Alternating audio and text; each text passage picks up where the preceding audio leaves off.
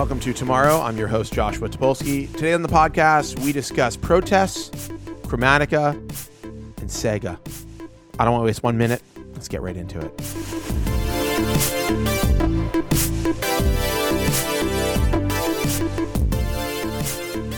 Um, all right, hey Ryan, we're back. We're back. Uh, it's been a it's been uh, it's been a couple of weeks, maybe. I don't really know because what is a week? You know, that's what I'm asking. What is time? What is space? And why does it keep happening? Yes, and does it matter anymore? I mean, actually, I don't know. I think it does. We're we're in uh, you know like the third month or so of of self isolation slash quarantine, and um, I, I have to say things have have gotten very bad in America. Very bad, very dangerous, very deadly, very frightening, very upsetting. Uh, there is we are at this moment we are sitting uh, in our respective. Well, you're in you're in uh, where are you in Indiana right yeah. now? So my um, grandma broke her ribs, and there was nobody here to take care of her.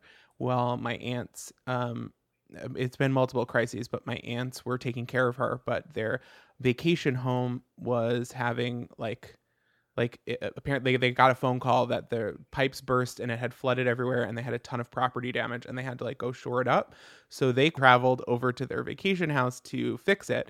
But for the two weeks it's going to take to get contractors and everything set up we had to get in a car and not stop even at the bathroom like we peed in the woods drive out here Oh, get into my aunt's house, basically quarantine here with my grandma, and then re- repeat that again to go home over this weekend. So it hasn't been great.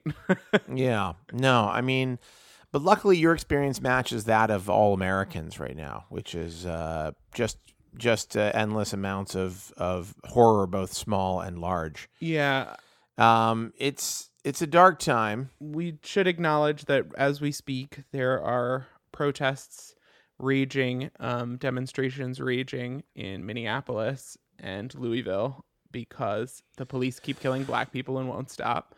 And at the same time, Yeah. the president is mad at Twitter for clarifying his tweets with, um, you know, fact checked information. And uh, we are going into a Cold War with China. And, um, and you know, journalists are being arrested by the military. So that's just the breaking news. really anything i mean trump's loving trump's loving this um, police brutality and and um, protest because he's des- so desperate to find anything to distract from the fact that i mean like like coronavirus still happening over 100000 people fucking dead from a virus that like three months ago there were no people dead in america from it.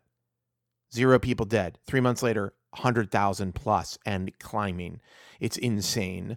Um, the government has done. I mean, this motherfucker Trump signed an executive order yesterday trying to regulate social media because they put a fact check like postscript on one of his tweets. I mean, it literally is like he tweeted something. It wasn't covered up. It wasn't deleted. It, he wasn't blocked or banned. It just was like, hey, get more information about this. Like it wasn't even like, here's the Yeah, truth it's about like when you do a COVID 19 video on YouTube, YouTube is now auto applying a tiny little box that says if you want more information about COVID 19, click here, and then linking to verified sources. Yeah, it's it's and so anyhow, so immediately, so one day later, however, whatever, it's like two days, one day later, the, Trump is signing an executive order to uh to, to like investigate, you know, Twitter and Facebook or whatever. It's like, dude, there are people like frontline uh, medical workers couldn't get protective equipment. We did not sign an executive. He said he was going to sign an executive order to force companies to produce uh, protective gear for uh, doctors and nurses in this country. Did not do it, but for a fucking tweet. I mean, this is this is how craven and stupid and awful the president of the the United States is. I mean, he just is his priorities and his focus is so misplaced and misguided and out of step with what is what is fair and right in the world. And it's like it's staggering. It's like how and the crazy thing about Trump is that there are like 43% of Americans right now you know if you look at the polling who are like he's doing a good job. And like I'm sorry like if you think that the president is doing a good job you're so dumb or so racist that you literally should not be allowed to vote. Like you're so it's such it's it's so insane to me that you could look at what is happening in the world right now. That you could look at America, economy destroyed, tens of millions of jobs lost, 100,000 plus people dead, and that number is climbing. Cities completely shut down, no executive action on it, no executive order to get people protection or to get tests to people. Um, and and he's focusing on fucking Twitter drama like like it actually fucking matters. I mean, it is the most bankrupt, corrupt, craven, backwards leadership this country has ever seen. We are in like the darkest moment of America. And honestly, like I, I don't know how we I mean, I don't know how we come back from it. I mean, I, I think, you know, obviously removing this administration from power, removing the Republican Party from power. I mean, what, what I have seen, what I have seen demonstrated is that if given the opportunity to control all of the branches of government, the Republicans will flush the Constitution and America down the fucking toilet. And that is exactly what is happening right now. And not only are, are things bad in America, but we've we've completely created relationships with countries around the world who we need as partners. Um, and apparently now we're like backing China in a in a civil war against Taiwan, which is like, I mean, just you know, you can't I can't think of more fucking shit to set on fire. And Trump's running ads like, he's like, he gets things done. It's like, yeah, he gets things done. He's like destroyed American democracy and uh, the American way of life. And he's well on his way to like starting a fucking third world war. So yeah, he has gotten some things done. I guess if if you're like if what you if what you really want to have is chaos, like he's your guy. It's fucking insane. I mean, honestly, I just pray. All I can say is I pray that. I mean, they're already working on election tampering. They're already heading towards. They're already heading towards massive election fraud and tampering. You can see. I mean, the fact is, the fact that Trump is tweeting about mail-in ballot fraud is really just his tell that they're going to attempt to do something to subvert or pervert the voting process in America, you know? And like the guy openly admits, he's basically like, if mail in voting is allowed at the end of the Republican Party. And what he means is because this is what his all of his people have told him. If everybody can vote and it doesn't, you don't have to go out to the polls and it's not a really complicated process and you can just put this thing in the mail, like a vast majority of people are going to vote Democrat. And they know that. They know that like really what what is has what has allowed them to be in power at this moment is the apathy of the American electorate. Is that like most people are just kind of like can't be bothered or don't have the time or I mean, it's not most people but a lot of people of voting age like young people in particular are like yeah i'm not going to go wait in line. This is not important to me. What does it matter?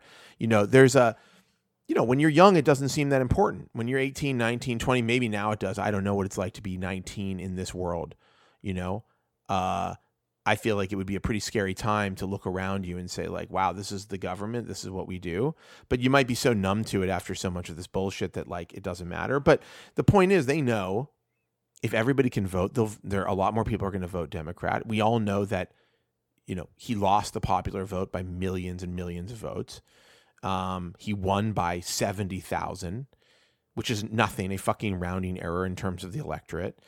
I think it's not, you know, I think that what what I worry about now, and this is sorry, this is my political ramble at the beginning of this, but what I worry about now more than anything is the election tampering, um, attempts to postpone the election, attempts to tamper with um, giving people the opportunity to vote. I mean, we know that they want, they will gerrymander. We know that they will uh, shut down or move polling places. We know that they will send people to polling places to uh, to intimidate voters. We know that they will do everything in their fucking power to disenfranchise uh, uh, uh people of color um, uh, and and from voting and in, in go into those communities and literally fucking strong arm people at polling places. So like the question is like, well, how bad is it going to get?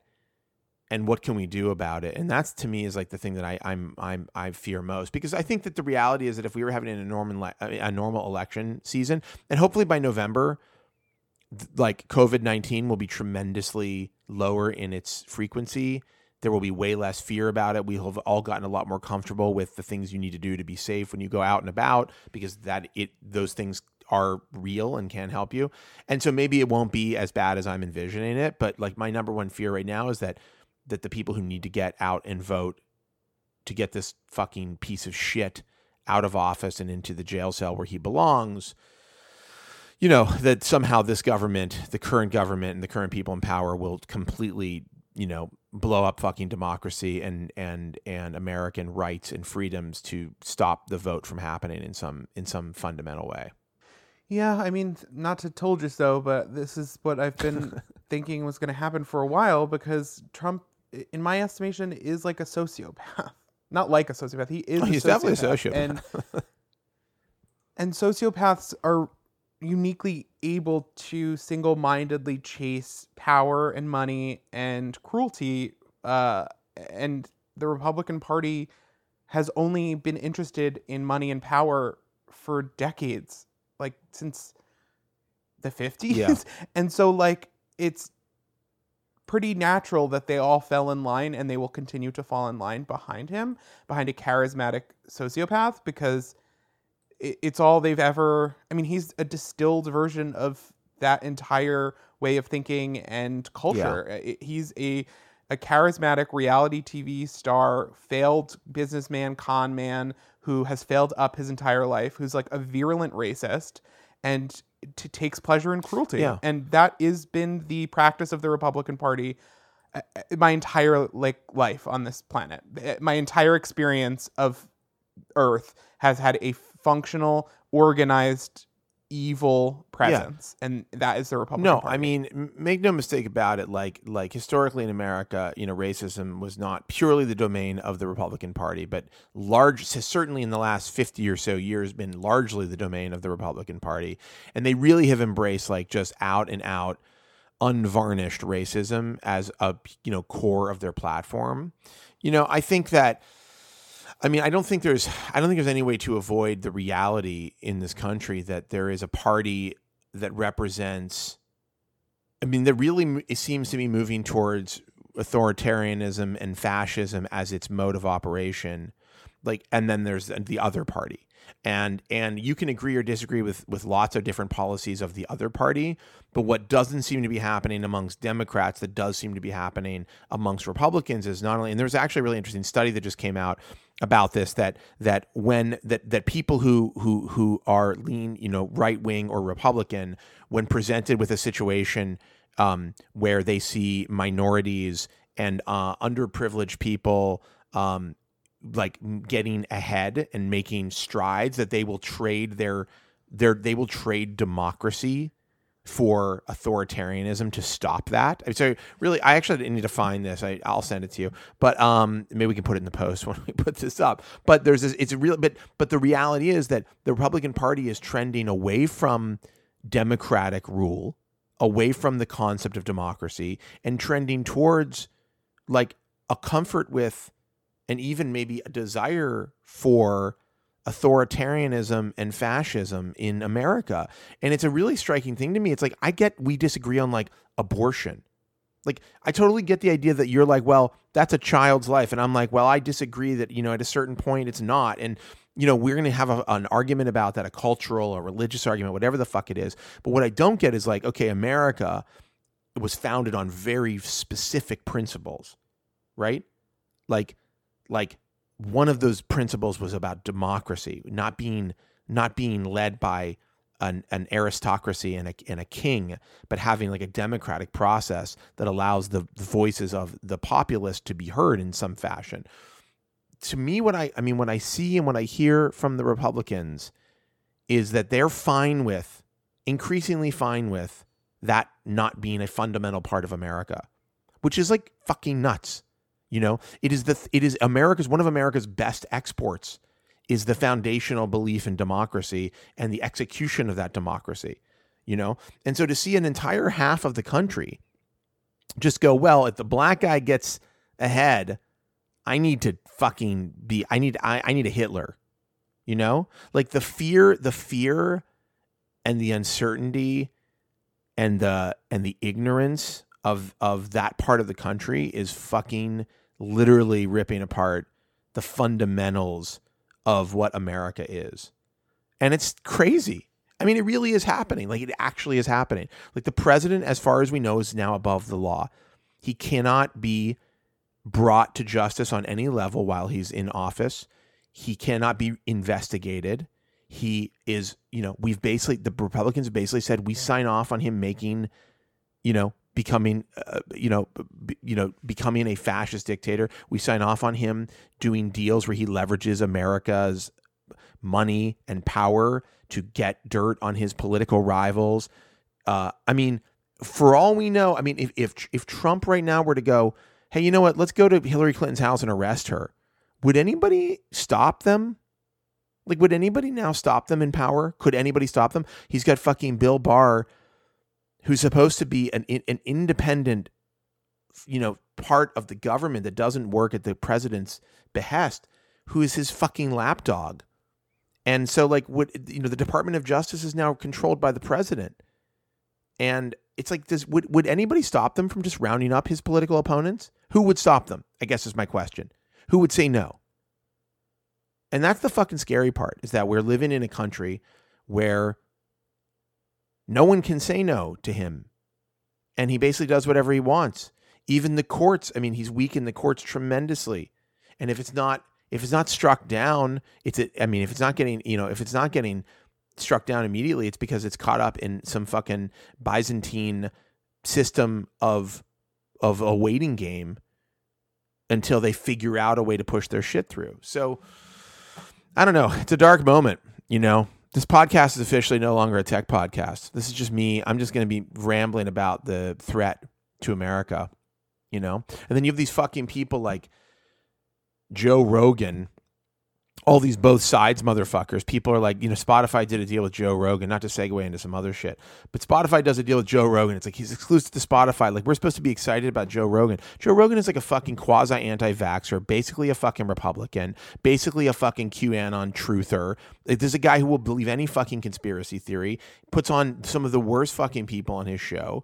Um, and like his, you know, his claim to fame is what? He's popular with fucking people who are on Reddit you know, and it's like we're supposed to cheer on like the fucking Bari Weiss, dipshit Bari Weiss, who writes for the New York Times, one of their garbage columnists, wrote a fucking piece about how Joe Rogan is the new mainstream is the new mainstream media. It's like, well, if Joe Rogan's the new mainstream media, we're really in fucking trouble because mainstream that means mainstream media is basically is basically the same shit that you can find on 4chan. I mean, the dude's the dude's reading list is basically 4chan, you know? Anyhow, now I'm rambling, but I'm just saying that we're in a dark moment in this country. And uh, I mean, even the New York Times, you know, talk about talking about mainstream media. You know, they fucking uh, they're publishing shit like that. Yeah, uh, it's just I think it's important that we highlight that although obviously everyone needs to take part in the democratic process and everyone needs to get involved in their communities and local governments and that's not like a nicey nice thing to say anymore like you you actually have to. Like if you're listening to this and you're not involved at all on any level in the democratic process if you're not registered to vote if you don't go to your town hall meetings if you don't get informed and have opinions on your local legislators and your representatives like that is your top priority right now. Like i don't i don't have stronger words for you. Um i don't know how else to say it.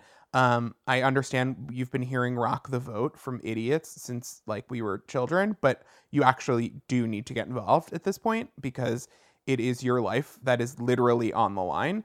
Um but i also think we need to acknowledge that the protesters happening and rebelling and demonstrating in Minneapolis and Louisville right now are doing so because there is no way and there shouldn't even be it shouldn't even be up to discussion to vote on whether or not the police should kill black people.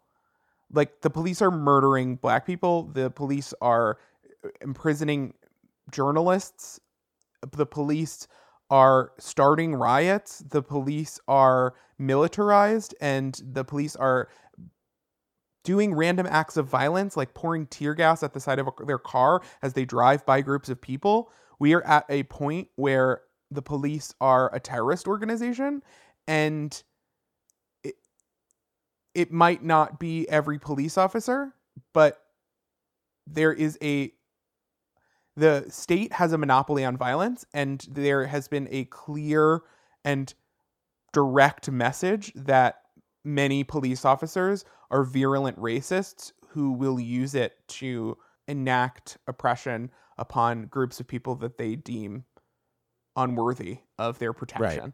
And I think it's really important that we highlight that a lot of the people who are most impacted by this are unable to vote because of because of disenfranchisement, because of gerrymandering, because of you know polling location shenanigans and intimidation and financial stress. And I think we're at a point where like I mean this is make or break. Like we I'm I don't think there's a scenario where America comes back and is like the world leader and you know everything is hunky dory and we're continue to be the most influential country bar like far and away beyond anyone else. But I do think that there is a scenario where we can put an end to this and we can uh, take active steps forward and we can say like enough is enough and I- i hope that we rise to the challenge and we don't get caught up in the absurdities of partisan like the quote unquote partisan politic discussions when one party is an extremist violent terrorist organization that is trying to perform a coup on the American government and and install fascist rule. And the other party is just like people who would like a democratic system and want to debate the merits of like tax structures. Um and I i I- it's i don't understand like i talk to people especially people here in indiana um there's a variety of things i've experienced in the past week or so that are shocking and scary and upsetting. But one of them is that people are hesitant to say that it's any group's fault or any one person's fault. They don't want to blame Trump and they don't want to blame Republicans and they don't want to blame white people because they are white people.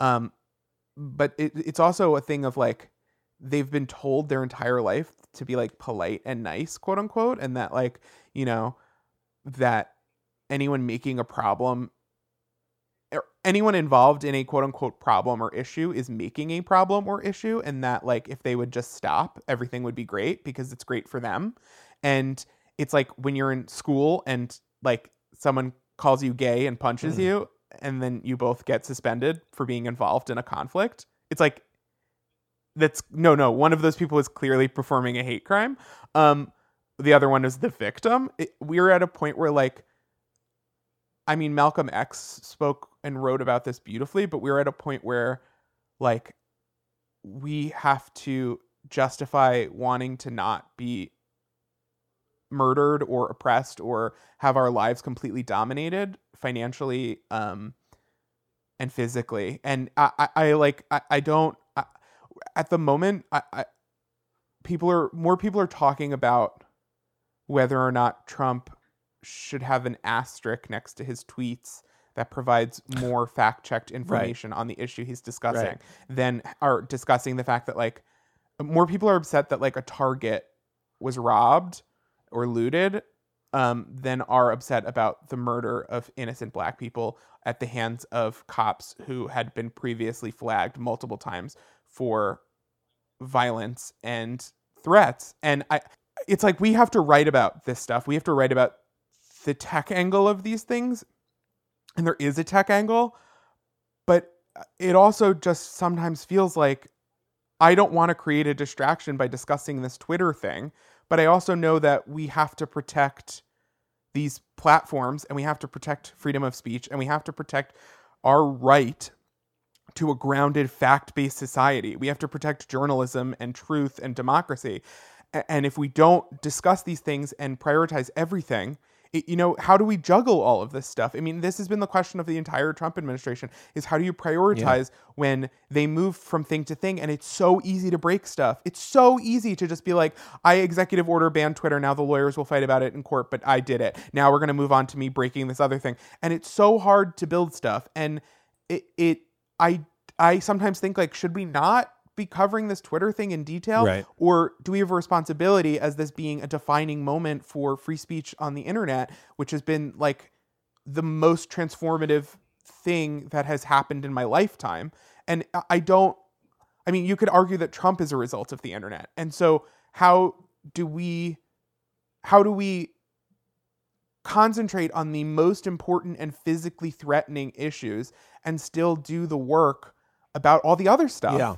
I mean, Yeah. we were then this morning in Slack just trying to make a catalog of everything that Trump has done and every horrifying development since his election. And I mean, there's so much stuff that you just Right, you forget. forget. I mean, we it were, just goes out the we were literally window. going down this list, and it's like, um, you know, you could. It's like ten things, and then I was like, oh, the Paris Accord. Remember the Paris Accord? We were in this huge global pact to like actually try to reduce greenhouse gases and and and get the get the world back to a state of health. And it's like he was like, yeah, fuck that. I mean, that was one of his earliest things. I mean, I remember, you know, very. It was. I mean, it was obvious. Look, I mean, it's always been obvious he was going to do everything that he could to undo any, anything that Obama did because he's. I mean, he's so racist and he's so he's such a bitch and he's so hurt about Obama making jokes uh, at him about him at a, a White House, you know, the White House press dinner because because the guy's a fucking racist ass truther um, that he literally has put built his entire platform around undoing Obama's policies, and it's like, you know, but like you forget because there's so many things that he's worked so hard to fuck up, like things that are you weren't even like, well, that shouldn't, that's not in question. Like, you know, the EPA like making sure you can't dump like chemicals into a fucking lake near people's houses and shit. You know, be, being able to sell or develop on government you know own land that's supposed to be protected like you know where you know national parks like just basic stuff. You're like well that's why are we worrying about that? I mean even fucking roe v. Wade it's like you know they've chipped away at it so much over the last few years. I mean it's unbelievable what they've done to try to repeal um, Roe v. Wade in, in little ways and huge ones, and it's like it, you just kind of get yeah, you kind of get like it's overwhelming when you th- when you take stock of it, you know. And now it's like, look, I mean, this this country's a fucking powder keg. I mean, there are there are. I mean, you see these these these um, protests which have turned into full scale, you know, rioting, and like, by the way, th- this is what you fucking get when you murder and oppress the citizenry of a country. This is what precedes revolution. I mean, and I'm not saying that to be, you know, dramatic. I'm saying that like in in, in the most historic revolutions, looting and rioting and mass protests are what precede the revolution part. You know, and the people. The crazy thing is that the people who are in power, who are the oppressors, and you see these motherfuckers who try to go into a store with and they don't want to wear a mask. You know, these the white people, the white Republicans who are literally the oppressors and in power are like their whole point of view is that they're the people who are being wronged. That somehow, like the most incredible thing is like, you know, they throw around this fucking snowflake shit. And it's yet like like the most incredible thing. I mean, twi- I mean the Twitter thing with the Twitter drama with Trump is a perfect example. He's the in the oppressed class. He is the person who's being who's being beset by social media. Meanwhile, the guy has huge fucking followings in social media. It's his main platform for communicating with his base. Uh, Like these white people who want to go into a store and do whatever the fuck they want. The people who, by the way, are all the you know remember the gay cake thing. The guy was like, I don't want to make cakes for gay people. They went to the fucking Supreme Court. The Supreme Court ruled in his favor. So you can be like, hey, you're gay. I don't want to make a cake for you. That's that's within your rights.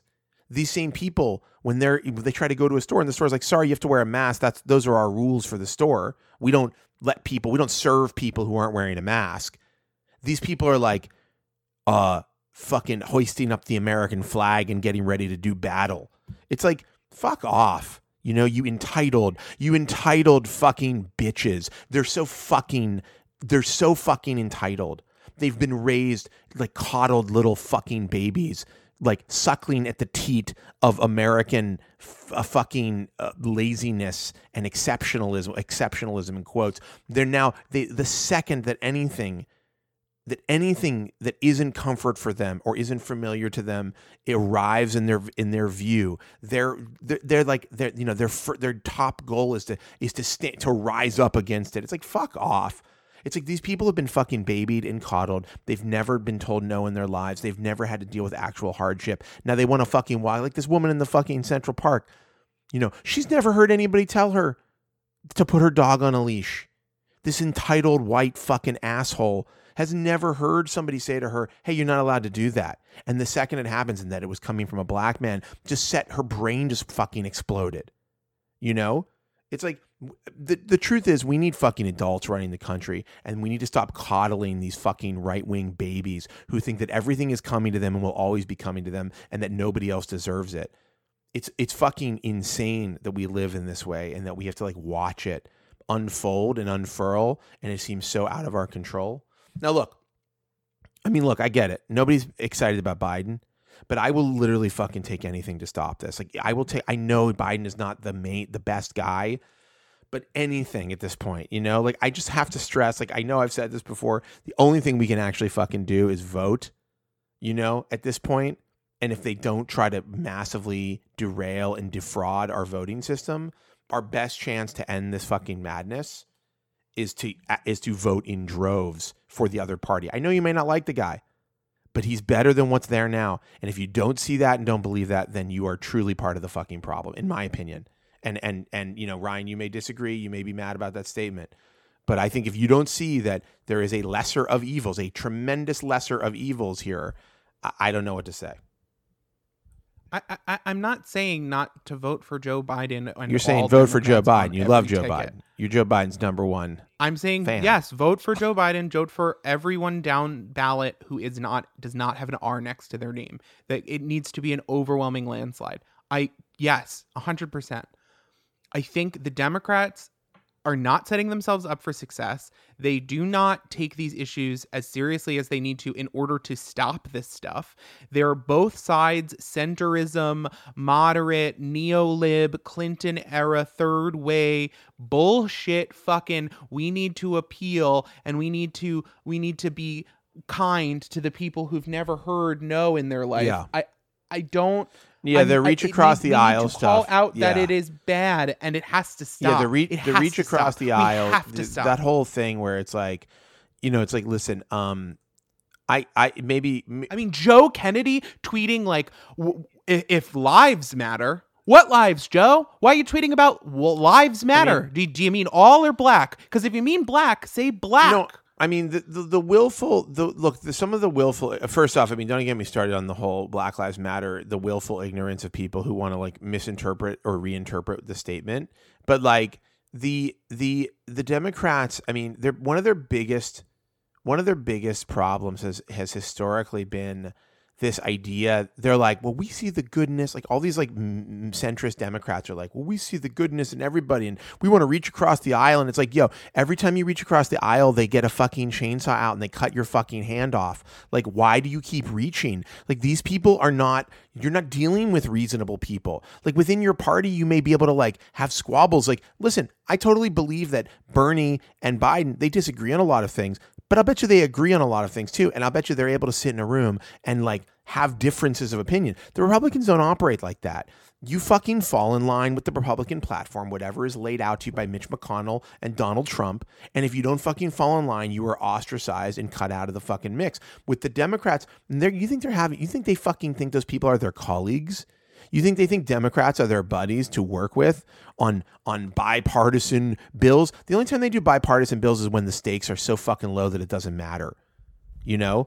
They're not they, they want they want to fucking destroy the other party. And the Democrats are like, "Well, maybe we can, you know, maybe we uh, we can work out something." It's like, "No, dude. You know, toughen the fuck up." Stop reaching across the aisle. Stop acting like the people who are wearing the fucking MAGA hat with the AK 47 who are talking about overthrowing the government are going to be a good Democrat. You know, that's not their deal. That's not who they. That's I mean, not who it- they it- are. It, comes down to if you can't change someone's mind in one tweet, you're not going to change it in like a hundred tweets. And if you can't get people to understand in real life, in person, you can't get them to understand that everybody has a right to physical safety. Everyone has a right to health care. Everyone has a right to a job. Everyone has a right to an education. If you cannot have that get that person to look you in the eye and say that the police shouldn't murder private citizens unprovoked, if you can't get that person to look you in the eye and say that black people and gay people and trans people and uh, Indian people and Asian people and immigrants, documented and undocumented, if you can't get someone to look at you and tell you that disabled people deserve dignity and that all of these groups deserve an equal chance and equal treatment under the law, you're not going to get them to do it. So, like, stop doing this, like, well, let's hear him out. Or like, you know, eh, I agree with Trump on a couple No, of things. yeah, like, right, stop. exactly. Just stop. I mean, you could be Just like, fucking like, Here's stop. the thing: it's like at some point, at some point, you have to have, like, I look. I totally get people who are like, you know, uh, uh, I agree with his trade policies or whatever. It's like totally cool, awesome. You know, Hitler had some great trade policies also, but at some point, you have to draw a line in the sand and go like, no matter how much I, It's like I don't want to hear no it. matter how much I agree with like a person's like other, it's like, well, you know, Trump actually was really entertaining. It's like, I, you know what? I think he is entertaining. Actually, when he was on TV, he was very entertaining. Uh, you have to at some point go like, well, this is the stakes are different. The we're not talking about trade policy here. We're talking about the overall health and well being of America and its citizenry. And it's like if you are still walking around going like, "Hey, now look, I don't agree with the race stuff, with the racism stuff, but but he's done a lot of good things for the economy." Like if you're that guy, fuck you, fuck you. I mean, first off, the economy is in shreds. Well, the so economy. I don't know. Okay, but but and by the way, the economy and people will say, you know, Republicans will say, well, this was the China virus or whatever, and it's like, listen, the reality is the economy is bad, and we have lost lives and jobs because of Trump's failure to acknowledge and act on that fucking virus when he had a chance to really stop it from spreading here. You know, I mean, you can come up the- with any you you can come up with anything in the Rube Goldberg machine that is the universe and be like, actually, it's not uh, our fault that the economy fell apart because it's the virus's fault. Well, did you dissolve the pandemic response team? Right, exactly. Did you have any stockpile of tests? Did you take the virus seriously, or did you say it was going to go away in April? Right, exactly. That's the thing. Is that like this is all like leadership fucking matters. This is all about what you do when you need leadership, what the answers are when you have problems to solve. And like the reality is he's not this guy's not a problem solver, he's a problem creator. Nothing he's done has solved any fucking problems unless you're a racist xenophobe. If you're a racist xenophobe, he's solved a lot of problems for you. But like I don't think that's I don't believe that that is what the majority of Americans are concerned about and and focused on in their lives. I don't think the majority of Americans are like I need to keep people of color out of you know positions of power, and I need to keep uh, Mexicans from coming into the country, and I need you know like it's like I don't think that's what people are thinking all day long. I think people have prejudices and biases, and they're deep rooted, and they come out in all sorts of different ways. But I don't think that like on the to- on the list of people's um, most people most voting uh, age people in America if you ask them to prioritize what they're thinking about and worried about every day, it's not about immigration. It's not about fucking, uh, you know, b- b- black, you know, what what black people are doing or what what brown people are doing. It's like, you know, their job, the economy, fucking education, you know, things that are really happening. And like, the, what's crazy to me is like, I'm trying to understand where where where Trump has appealed to those people who actually are thinking about those things at this point, where there is an an op- where you would say like, I'm doing better than I was four years ago. Who's doing better than they were four years ago? Like, is there anybody besides really rich motherfuckers? Yeah, Billionaires. Besides billionaires, five hundred billion dollars during the economic collapse. That yeah. and, Who's- and don't who get else is on doing any better? Who else is doing better? I don't know a single person.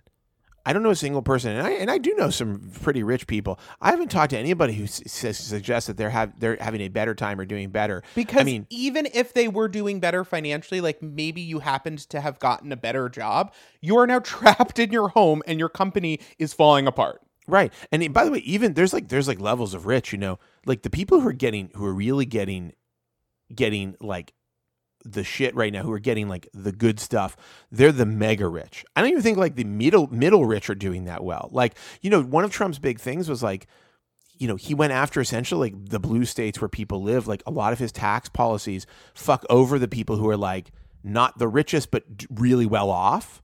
It's like who is who are the people those are a lot of those people who are people who voted for trump you know they're like stockbrokers and shit not like not like hedge fund not people who run hedge funds but people who work at the hedge funds you know and like who thinks this is going well like no matter what, I feel like it, unless you're at Jeff Bezos level, I mean, even Bezos doesn't like Trump.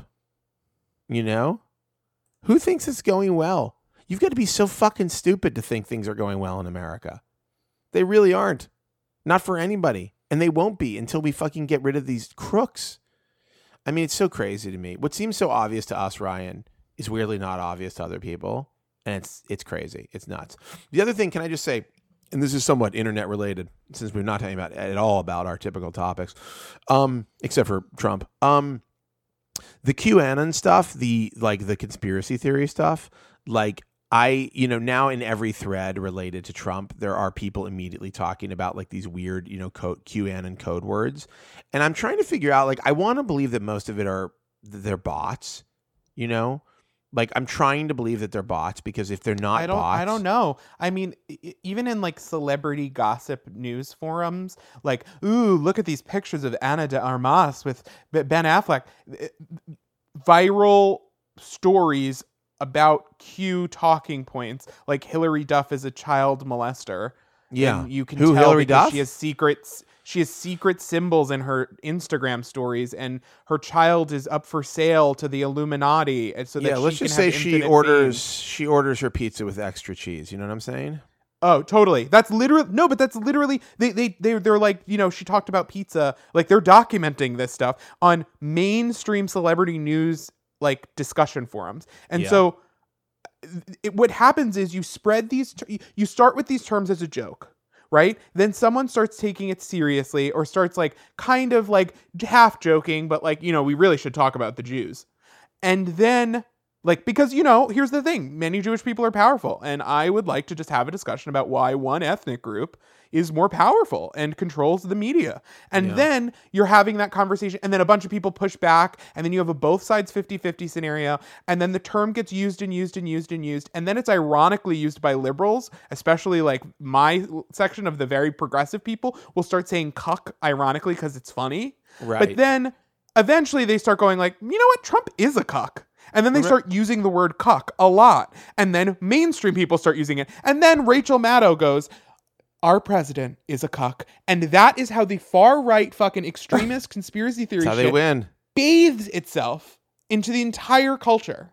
Yeah, actually, remember when uh, there were all those synagogues being like defaced, and Trump like refused to condemn the violence?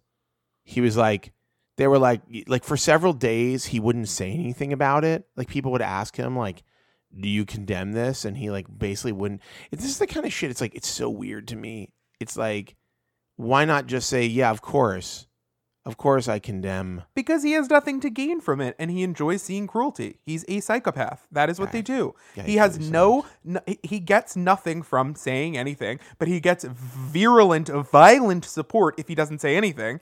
And he gets to see cruelty play out. And he loves it's a that. nightmare. Anyhow, we're living in a nightmare world. I think I want to change topics. Just we have a little bit of time left here to talk about other things, and I want to talk about a few other things. I just would like to say, all I can say is, uh, it's unlikely that this uh, podcast will not be very political. In the, I mean, there's no way around it. I- There's I no mean, way around it. if you don't want to in- hear about politics, I would beg you to reconsider. You don't have to listen to us, but I would beg you to reconsider that.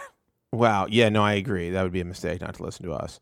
Um, I think that, but I think that, like, listen, I mean, as I've said for a long time now, people must vote. Voting is the only answer, the only salvation that we have in this world.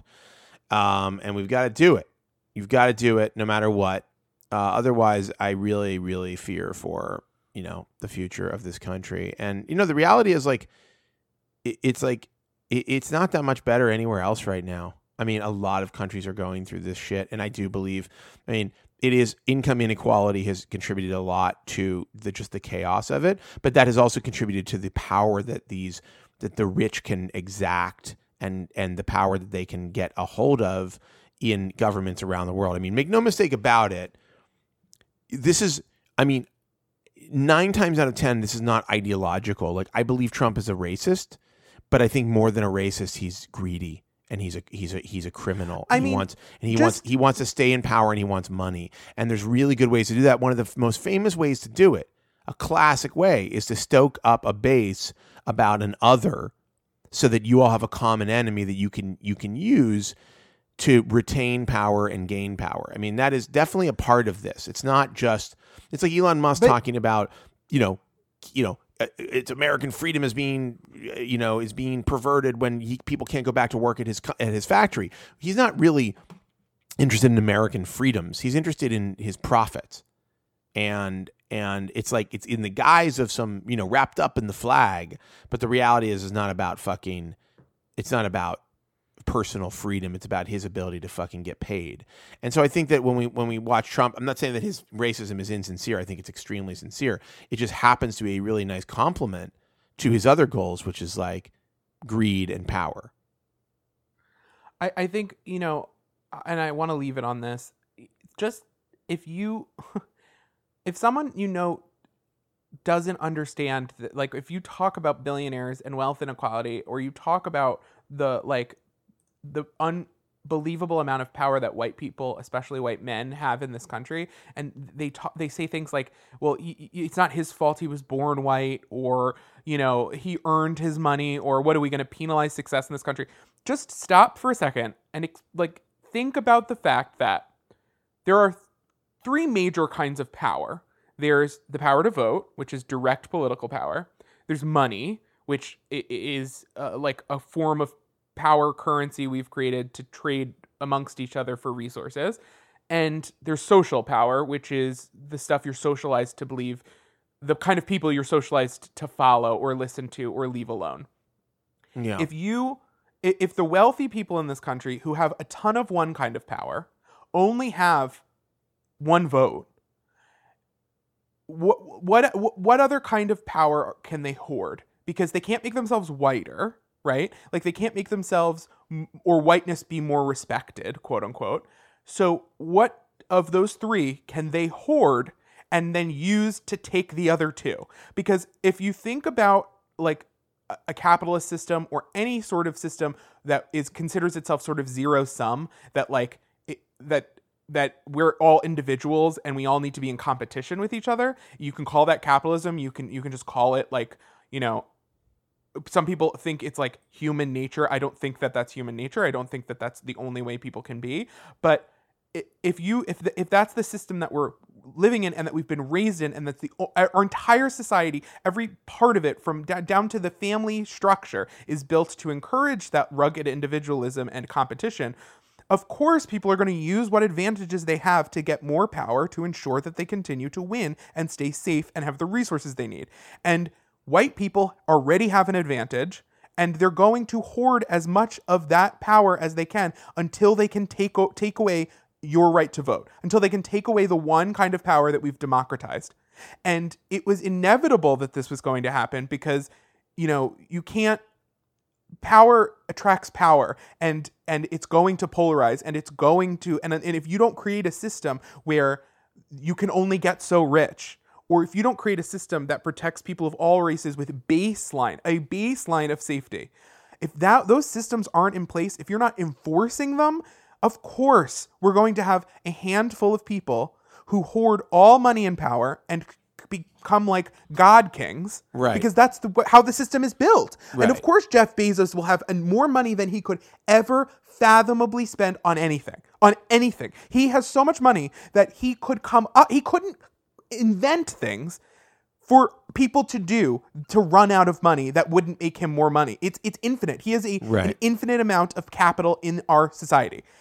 He has one vote. Why? Of course he's going to have people who lobby the government or who who or who influ- or who bribe politicians, influence political actors to disenfranchise some people's vote so that he can have an advantage of where his warehouse gets built or where how much he has to give workers. So I beg you, Yeah. beg you to engage in these convers- conversations and to understand that we have to take it back. We have to take our power back. And with that, I would like to move on, but I had to get it out because wow, it has been that's building fine. up. I mean, me. we're gonna we'll spend a few minutes on some other stuff, and then I I don't want to like look. I'm look. We're look. This is what's going on in the world right now. With the, the shit shit is bad. I mean, I'm not gonna I'm not gonna get on. I mean, listen. There there are people. There are people who will don't want to get don't want to engage in these conversations. There are people who who who want to you know stand on the sidelines. I think like I, I- get like you know, my career was built on like doing tech journalism. Obviously, I've done a lot of different things. I I, I find it impossible to not be like real about this stuff and like just to say this is where I'm at, and I know this is where a lot of the people I know are at, and and I feel like talking about it. You know, like I don't feel like, and this is true of of input. It's true of of anything that I do or anything that you know we're involved in. It's like it's really hard to like just act like, hey, this is pure entertainment or whatever, and like the real world doesn't exist here. Like, you know, the real world definitely exists, and it's impossible to avoid right now. And frankly, like, look, there are times, there have been times, if if if if we rewound the clock to six years ago, my guess is, and I, I guarantee you can rewind the clock to me on a podcast six years ago, I'm probably not talking about politics like this. You know, um, they probably come up but it's not like this. And the reality is, oh God, if you go back to some of the things that uh, early in the show, please don't. Um, we all had terrible opinions and we all had terrible priorities because we didn't know what we didn't know. But we yeah. do now, and you you can't unknow how important this is, or how make or break this is, or how how how this kind of how politics and this kind of threat supersedes and infects every other aspect of your life. There is nothing right now. You turn on the TV, even if a show was recorded during the happy-go-lucky 90s economic boom, it is it stands in contrast the fact that you can pull that up in an instant and watch it and relive those memories, but you can't go get a test for the global pandemic that is raging, but you're trapped in your home and you can like watch old versions of society play out over and over again to like coddle yourself and convince yourself that it's all going to be okay. That is political. Like I don't know what to tell you. Like you can turn it off your brain and escape for a little while, but you're making a political choice there and and and it's impossible to not talk about it and especially now that we're in the news every day. I know you're back in the news. I am in the news now every single day uh, it would be disingenuous if I yeah. came on this podcast and I was like, "Hey, I made cookies." I mean, like, hey, listen. There's a lot. That's of, not really lot, me. I mean, not that we need to defend it, but I'm just saying there's a lot of people who you want to talk. You want to hear about tech. Want to hear about some tech reviews. A lot of podcasts you can listen to. Um, anyhow, speaking of tech, uh, Ryan, you forced us into doing Sega Week. You like that transition? Sega that's Week. How, that's how it's done. Ryan has forced his staff of input into doing a thing called Sega Week, where we all have to write about. I mean, I keep threatening to write about Golden Axe, though I have yet to actually do it. Um, it's the 60th anniversary of the existence of Sega uh, Ryan's favorite video game company. And so we're doing a bunch of Sega related coverage. Um, a piece, uh, one piece that that uh, Ray did, which you know, listen, I actually have mixed feelings about this, though. I, I basically, you know, obviously disagree. Ray Ray Wong wrote a piece about how the Sonic games suck, and I will say this: I mean, there have been a lot of bad Sonic games. I mean, there have been bad Sonic games. I mean, maybe not a lot, yes. but certainly some. There um, have been bad Sonic games, there have been bad Mario games, and there have been more bad Sonic games than there have been bad Mario. I mean, what I like is one of the thing. One of the things I like is he's like too fast. And like I do agree, there is like there is. I mean, I get the whole Sonic's whole thing is he's fast, you know. Um, but there it is sometimes like kind of like just like I. It's like it is a little annoying. You're like, what? What am I like? What's happening right now? Like, what am I running past? Like, why is this happening to me? Um I think it's look, it's a controversial opinion. It's not one that I can stand behind personally. I will be I will be fighting that opinion with my own piece about how actually the Sonic games have always been good. mm, oh, I can't wait. Um, and uh, and you've been doing these pieces that I think are really interesting. You're like how to you did one. Uh, I think have you put two up now? How to build the it's like how to build the ultimate Sega Saturn and how to build the ultimate Game Gear. Am I getting the titles right? Something like that. Yeah, I'm gonna do all the major Sega consoles by the yeah. 60th anniversary. How to build the ultimate Sega Saturn was really interesting to me because basically it's like here's if you want to like play like the greatest Sega Saturn experience you can play, like here's all the stuff that you need. And um and it's sort of like surprising how much modding and tweaking you can do. Like like I thought it was like wild that you can like put a drive into a Sega Saturn. I, I, don't know how complicated this mod is, but um, you know, it's, it's a drop-in of... mod. There are uh, there are drop-in really? mods at this point where you just yeah you just have to connect the ribbon cable and position some things. Um, I mean that's, that's really that, that, to me is so crazy. What's so interesting about it is God, this is such a hard pivot into talking about the Sega Saturn. But what's so interesting about it is like you can um, you know, it's just like uh, to see the communities that are have come up around these systems that seem so obscure. Like I don't even. I'm trying to think of a Sega Saturn game. Like was was Shenmue was Shenmue like a, a, a Saturn game? No, Shenmue was, was a Dreamcast. Uh, Dreamcast game. Like Dream, yeah. the Saturn precedes the Dreamcast, right? Yeah, the Saturn was uh it was short-lived, but it was um their console that competed with the N64 and the PlayStation, so it was uh, the biggest games on it were um Symphony of the Night, um Oh, Symphony of the Night was on. Wait, is that right? Hold on, Sega. Yeah, Symphony of the Night was Saturn and PlayStation. games. I'm I'm googling this right now. I I definitely this was like a generation that I missed. Like I think this was the generation where I started playing. Um. Oh yeah, Symphony of the Night. I think I started playing. Um. What you said this was contemporary with what the N64. yeah. Um. You remember Nights, Nights into Dreams, that kind Mm. of era. Yeah, I remember this, but I don't. I mean, I have a vague memory of it. They actually released a lot of games for it. I mean, It was very popular in Japan at the time. I guess I'm trying to think. Like, okay, GameCube is post N64, right? Mm-hmm. GameCube is the system comes out after the N64, and Dreamcast and GameCube are competitors, correct? Yes, although Dreamcast got quite a jump of a couple years on every other. Right, Dreamcast, and then it was, and then the N64, or sorry, the GameCube came out. So thi- I think I basically missed this generation. I don't think I had an N64, and I don't think I had a Saturn. I think I basically was like, I went. I mean, I guess is this the same era as the PlayStation? Yes. So I guess what happened is that I went, I was like full on PlayStation. So the Saturn was a PlayStation competitor essentially.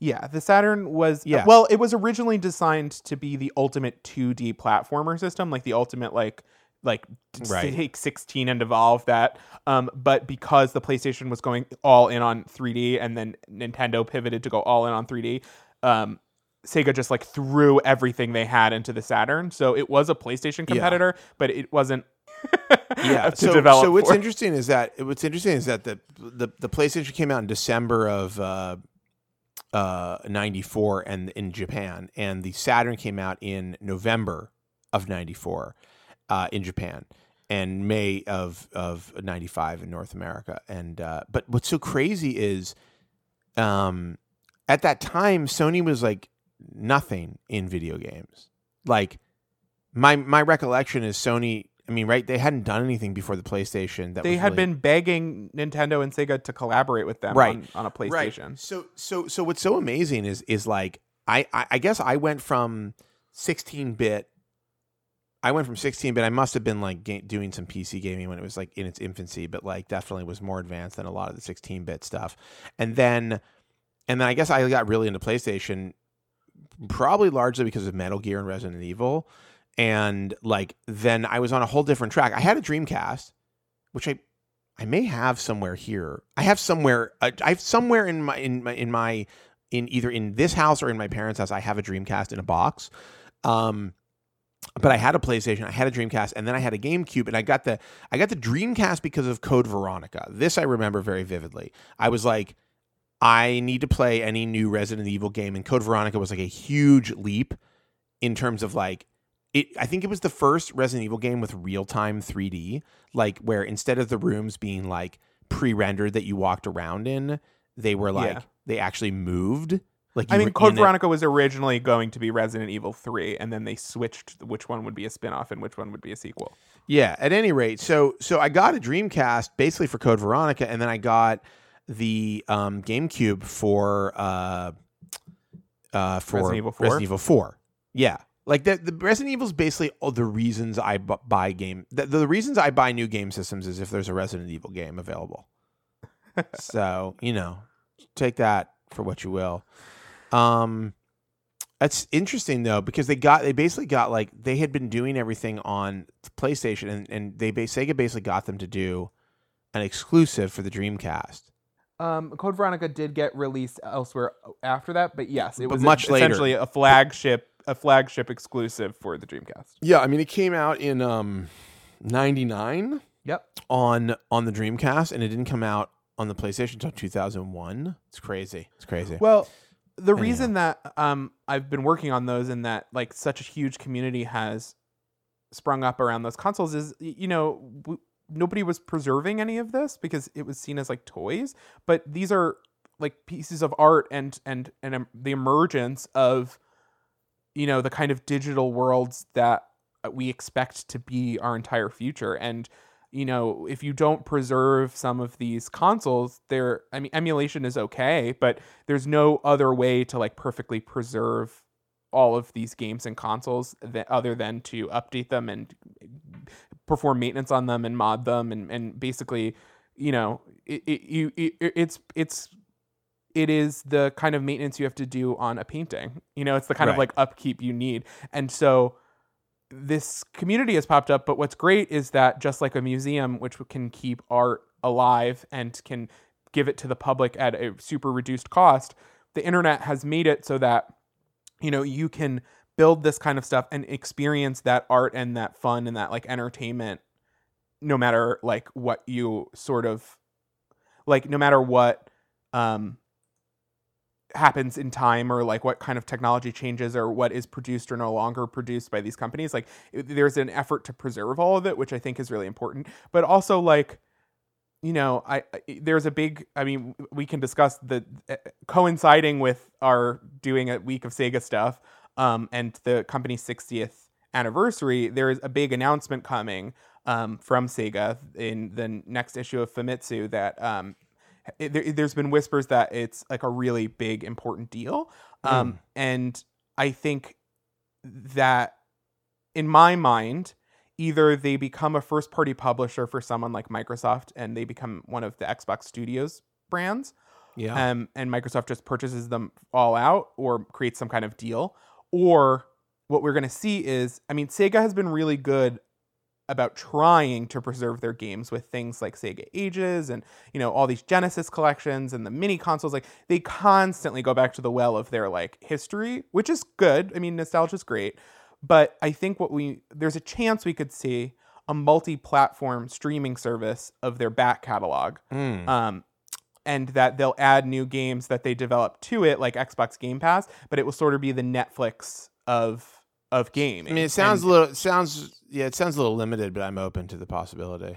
I think you know if that's not the case, then certainly if they became a first party publisher for Xbox, that Microsoft getting that full back catalog means that it could come to with backwards compatibility to the their new console, which would be great for them because they don't really have that kind of deep back catalog that Nintendo and Mhm. even Sony really has. Yeah. Um, but it's sort of fascinating because like, how do is that preservation to like download the game and run it on an emulator like through official means? You're not using the hardware and there's latency introduced and like there could be like graphical or audio differences. Like it's sort of an interesting time for the medium to decide like what if it's an art form and like which it is, but like Right. what how how you like grapple Well, with it that is- it is- culturally and like Yeah, I mean, I that's an interesting thing because like we were talking about, there's this the the code, the source code is released for um, uh, what was it, Super Mario 3D, and Yeah. is, is it the game? Um, and Super it- Mario. uh, it's it's a Super Mario 64. a Super Mario 64, right? And um, and it's like so now you can like there's like these like perfect like 4K versions of it or whatever, and I'm kind of like, yeah, like, but this doesn't look right to me, you know? It's like it doesn't That's look not like what the game was. It's not what the game was, right? And I'm actually, I'm literally while we're talking, I'm watching a, a video which is a hundred Dreamcast games in in ten minutes or something, and it's just like little clips of all of the different games. And for some of these games, I mean, I kind of want to play some of these games. Like I, I'm very curious about them. They are aesthetically very of a moment in time, like this really interesting moment that was like, you know, it, it's just this like it's you can see how the transition from like 16 bit is and 32 bit like sort of flat games is is tr- is moving from flat the flatness of those games into this weird world of where 3D is everything. And it's like there you know there's some games that are still firmly in 2D but there are a lot of games that are like 2D aesthetics that are like slapped onto 3D games. And I think it's really it's a very interesting and like I don't think it would be you know, I don't want to see HD versions of these games. Like I was actually looking while we were talking, I wanted to see Resident Evil Code Veronica video, and there were all these videos of like Resident Evil Code Veronica HD or whatever, and it's like, yeah, like I don't want to look at that. I want to see, yeah, like House of the Dead 2. House of the Dead 2 Well, has a really, really specific remakes. look. Full remakes and remasters are a Well, great different. way to No, that's different. play the game. No, but it's a good way to play the game as you remember it. Not necessarily as it was, but as you remember experiencing it. It's a good way to like evoke those same emotions in people. But the, it, Final Fantasy VII remake is not the same game as Final Fantasy VII. They are right no i mean like like games. like resident evil 2 and resident evil 3 the remakes that i just played are like i definitely remember stuff from it but it's it's really like it's really like it's like a new movie. It's like you know, it's like every twenty years somebody makes a version of Jane Eyre. You know, and it's like yes, I mean, it it's it's Star Wars with all the special edition effects thrown on top. Well, it's more than that, though. I mean, Resident Evil 2 and 3 are totally different games, right? I mean, if you play Yeah. Resident Evil 2, the originals, you can get HD version of versions of the now with higher textures and higher quality textures and whatever, but they're still like those games, right? They are the actual code of those games, the playing of like the they Yeah. play the same way and all that. Resident Evil 2 and 3 remakes are like literally like you know, the 2013 version of Jane Eyre versus the 1975 version of Jane Eyre. You know, it's like same Yeah. source material but completely new like graphics completely new gameplay like everything you know and that's cool that's interesting too that's because i think that's a phenomenon that is like a really awesome new thing that's happening where it's like you can take beloved games i mean it actually works better in games than it does in almost any other medium you can take a beloved game and you can like cr- recreate that experience but make it something totally new. I also think there's something that's really to be said for the nostalgia of playing a game the way it was when you played it, right? Like that's why the the NES Classic is such a you know is such a great idea because it's like this is exactly how it was when I played this when I was fucking eight years old or whatever. And it And- and, it and it's shocking and awesome feeling when you're like, and it's still really fucking good. Oh my god! Like like things and also games I never played. Like like we we've been playing like Doctor Mario and and you know I didn't play Doctor Mario when I was younger, but like it's such a good game. It's like so so addictive and enjoyable. So it's like it's just interesting to be able to yeah. I mean, so to your point about Sega Week, I mean, I think it's I think I like I mean I like what we're doing. I think we, we're going to do more of this, but that whole idea of the communities and cultures and and and frankly like important history built around things like gaming i think should be explored more deeply and I mean, we have high school classes that teach you like film history, and we have classes that teach you art history, and we have classes that teach you like the history of you know the the novel and all of those things. I mean, we even have graphic novel histories classes in colleges at this Right. point, and, and all of those things are appreciated as art forms deserving of criticism themselves, not necessarily just used as instructions to make more of that, Right. but actually deserve that criticizing and consuming those sh- should be careers and analyzing that what they mean and what they've they're doing to us are important and and we prioritize those things and there is a point at which we we're going to have to have classes where kids are assigned Super Mario Brothers 3 and they have to write down sort of how like these art forms impacted people and how they made us think about technology Yeah. and how they um the kind of huge leaps made in each generation and how game designers had to figure out what worked and what didn't work with these new dynamics and you know uh, eventually that that that's going to have to be something and i think it's cool to be getting there and it's cool to to be part of looking back at that stuff and to be on the cutting edge of that like shift. And Yeah. so as much as Sega Week is us looking at the past and us writing about something that's like, you know, Sonic the Hedgehog is a meme of shit posting. Like it's looking at something that's like not necessarily at the peak of its cultural rel- relevance. It also is like the cutting edge. Like that is the cutting edge of technology at the moment is is that preservation and stuff in the way Right. that the cutting edge of film a few years ago was Netflix. yeah And Netflix was just all old movies or like movies from 2 years ago at least. I mean, and it's still. By the way, that's still an incomplete. That's that is also. I mean, I I got. I mean, we can talk about HBO Max, but I don't want to, and I actually have to wrap up because um I got people waiting on me. But uh uh. We were we you know I have HBO Max now. Apparently, I got grandfathered into it or something because I have AT and T TV. Finally, a good thing to come out of having AT and T TV, and um and you know we were like looking for. I mean, Laura and I are basically like we were like what old movie because they have um uh, TCM like Turner Classic Movies on there, or like at least they have a category of it. And there are a lot of old movies on there that we were like earmarking, like, oh, we should watch this. But we watched Pretty in Pink the other night, which I've never seen. Um, and it's interesting. It really is interesting to like uh to see how, how much there is an incomplete list of things like like on Apple. Like you think Apple would be like, here's the AFI's top 100, you know, movies, top 100 American movies or whatever. They don't have that because Apple doesn't have all the movies. Like the Yeah. movies don't all exist in streaming form, you know? And I think, or like they exist in streaming form, but one is on one service and one is on another service. And like this idea of preserving the art forms and the art in the age of digital, it's like a funny thing because we thought it would be so easy when everything is digital to just like, oh, it's digitized and then you have it like on a hard drive somewhere. Yeah. But the I put it on reality is like, CDs.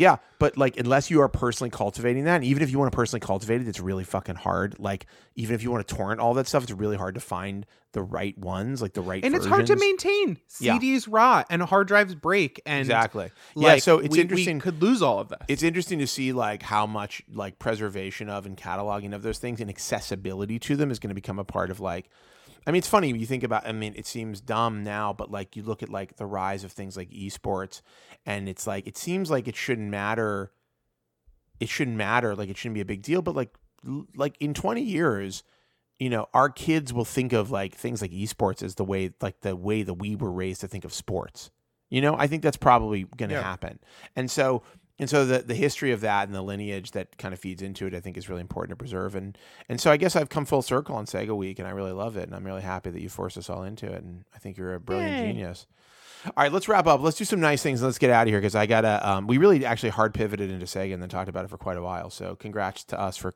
doing both politics and technology on today's podcast. We're the best. Um, you got a nice thing? I am obsessed with uh, Chromatica, which is Lady Gaga's new album, which is out today as we record. Um, and it is a cohesive, fantastic house dance pop record about chronic pain and Oh, and wow. finding the sublime in like you know your own body horror and the horrors of the world. And um, Elton John is on it, Ariana Grande is on it, uh, Blackpink is on it. It is truly i have I, I know that i'm a gaga stan but i have not heard a record this cohesive and this um forward looking and this innovative in a long time. And uh, i mean there are moments on the album that just like my jaw dropped and like i was you know i have high standards for her i love her i'm a stan um i was truly like i haven't felt this way about an album in a long time there's a handful Wow. of albums that i that i can put in the category and so obviously i have you know recency bias but uh, i love it and i would encourage everybody um, if you'd like to have some fun this weekend during the like horrors of the world Hmm. um, stream chromatica and have a dance party in your kitchen while you cook Wow. dinner. Wow, very good. Um, I'm going to uh, I'm going to say that sounds very uh, that sounds very good. I'll have to listen to it. Um, my nice thing is I bought Zelda was like I want to make a robot, and I bought this Lego kit, um, which is called Mindstormers? That was no what it was when I no they kid. Mindstorms I think was a thing they used to have, but now they have something called. She's like I want to build a robot and code it. So she has all these games on her iPad that are like logic games. You know, they're like you put these things in a sequence, and then a, a robot in the game does the things that you like programmed it to do, which is like a really interesting way to teach somebody like the raw concepts of um of what like code is. You know, um Yeah.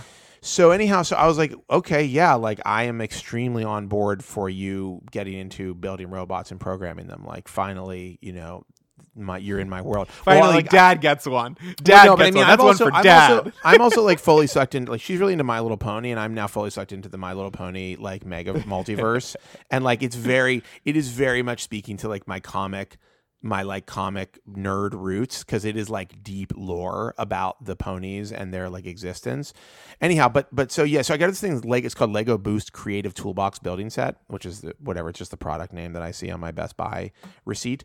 Um, it's fucking so cool. It is really, I mean, we're building the robot right now out of Legos, but it's like very complicated, very like intricate, but also like they have an iPad thing now where it steps you through the building, which she loves. And like she literally woke up today at 6:30 a.m. and was like, I want to build a robot, you know? And it was like we spent like, you know, an hour and a half this morning like working on the robot. Now, admittedly, I am like a very impatient person, so I am like a very bad like partner for her as she's like learning to put together a very I mean, she's done Legos before, but she's learning to put together a very complicated Lego. I'm like, don't force it. Don't force it. Why are you forcing it? It's like she doesn't know yet how to like really do like finesse the Lego pieces into place. But um Yeah. but you know, but it's it's cool and it's really I have to say like it's a remarkable uh it's a remarkable piece of engineering. I mean, truly like the way these the, the way that Lego creates these things. I mean, I'm not like I haven't been like historically a big fan of Lego. Like I think it's cool, but I just wasn't that into it. But now like that I'm seeing it like kind of through her eyes and I'm like experiencing it as a grown up. It's like really is remarkable what they've done with this concept of of building blocks and how much you can do with it, but also like the interface, the way it connects to the iPad, the way that she like immediately was able to start like programming it to do things as soon as we built like the first part of it. It is just like a a really seamless, um, truly like almost magical kind of thing. Like if I'd had shit like this when I was a kid, I would have lost my mind. And so, um, I'm so, So, yeah. I'm like No, sitting here stewing and jealous. it's really great. It's really great. I mean, I my only you know desire in life is to have more time, downtime to just like do stuff like that with her. But um, Yeah. but if you're if you're a, if you're a father, even if like you just want to fucking play around with something, I think this is a great like. I feel like I want to just dick around with this thing because it's so interesting. Anyhow, I, I this is that's my nice thing. It's this Lego kit. I recommend it to all parents and non-parents alike. It has really uh like it it has like reignited my excitement about about nerdy shit like robots and and building, and I think it's it's really cool. And she seems really into it as well. It's like fully like grasping her attention, and you know she's at that age. I mean, she's six years old, so I think she's at the age where she's starting to really appreciate like deeper stuff than just like things that are entertaining or distracting. Um, she's reading now, and oh, we got we got my I actually got My Little Pony comics, which I was like, you know, they they have comics of this, and she was like, oh my god, what? And so now we're reading. Anyhow, I guess like my nice thing is fatherhood. No, um, but it is like the robot. I will say the robot. All right, we should wrap up. All I got right. a pizza waiting for me that I have to eat. I'm gonna die if I don't get my mouth on it. Um, but uh, you know, I guess we're gonna. Oh, we're we're gonna start doing this on a weekly basis. We've been a little bit sporadic over the last few weeks, months as we've been in quarantine, but I want to start getting this back on to a weekly program, and we're going to do that. I'm committing to it to Tony, our number one fan and our only fan, really. Um, and and another thing that I'd like to do, and Ryan, we haven't talked about this, but I'd like to have some guests on, which we haven't done in a while. Um, and uh, I think there's no better time than when everybody's in quarantine to to bring on. Yeah, uh, no, it's so great to schedule guests because that you know that they're trapped in their homes and they have no excuse. Right, everybody is stuck, and now they have to come on the show, so it's great. Anyhow, all right, I'm gonna go and eat a pizza, and I'll talk to you later. Bye.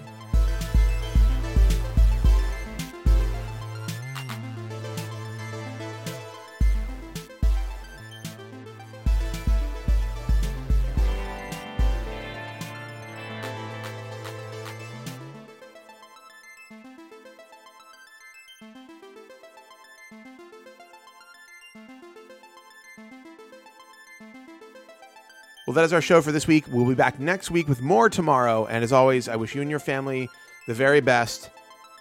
And uh, I've just been told that your family is actually experiencing the very best by staying indoors, wearing a mask, and preparing for uh, direct, uh, direct protests and action to take on the government of America and the injustice we're all experiencing. So it should go just fine.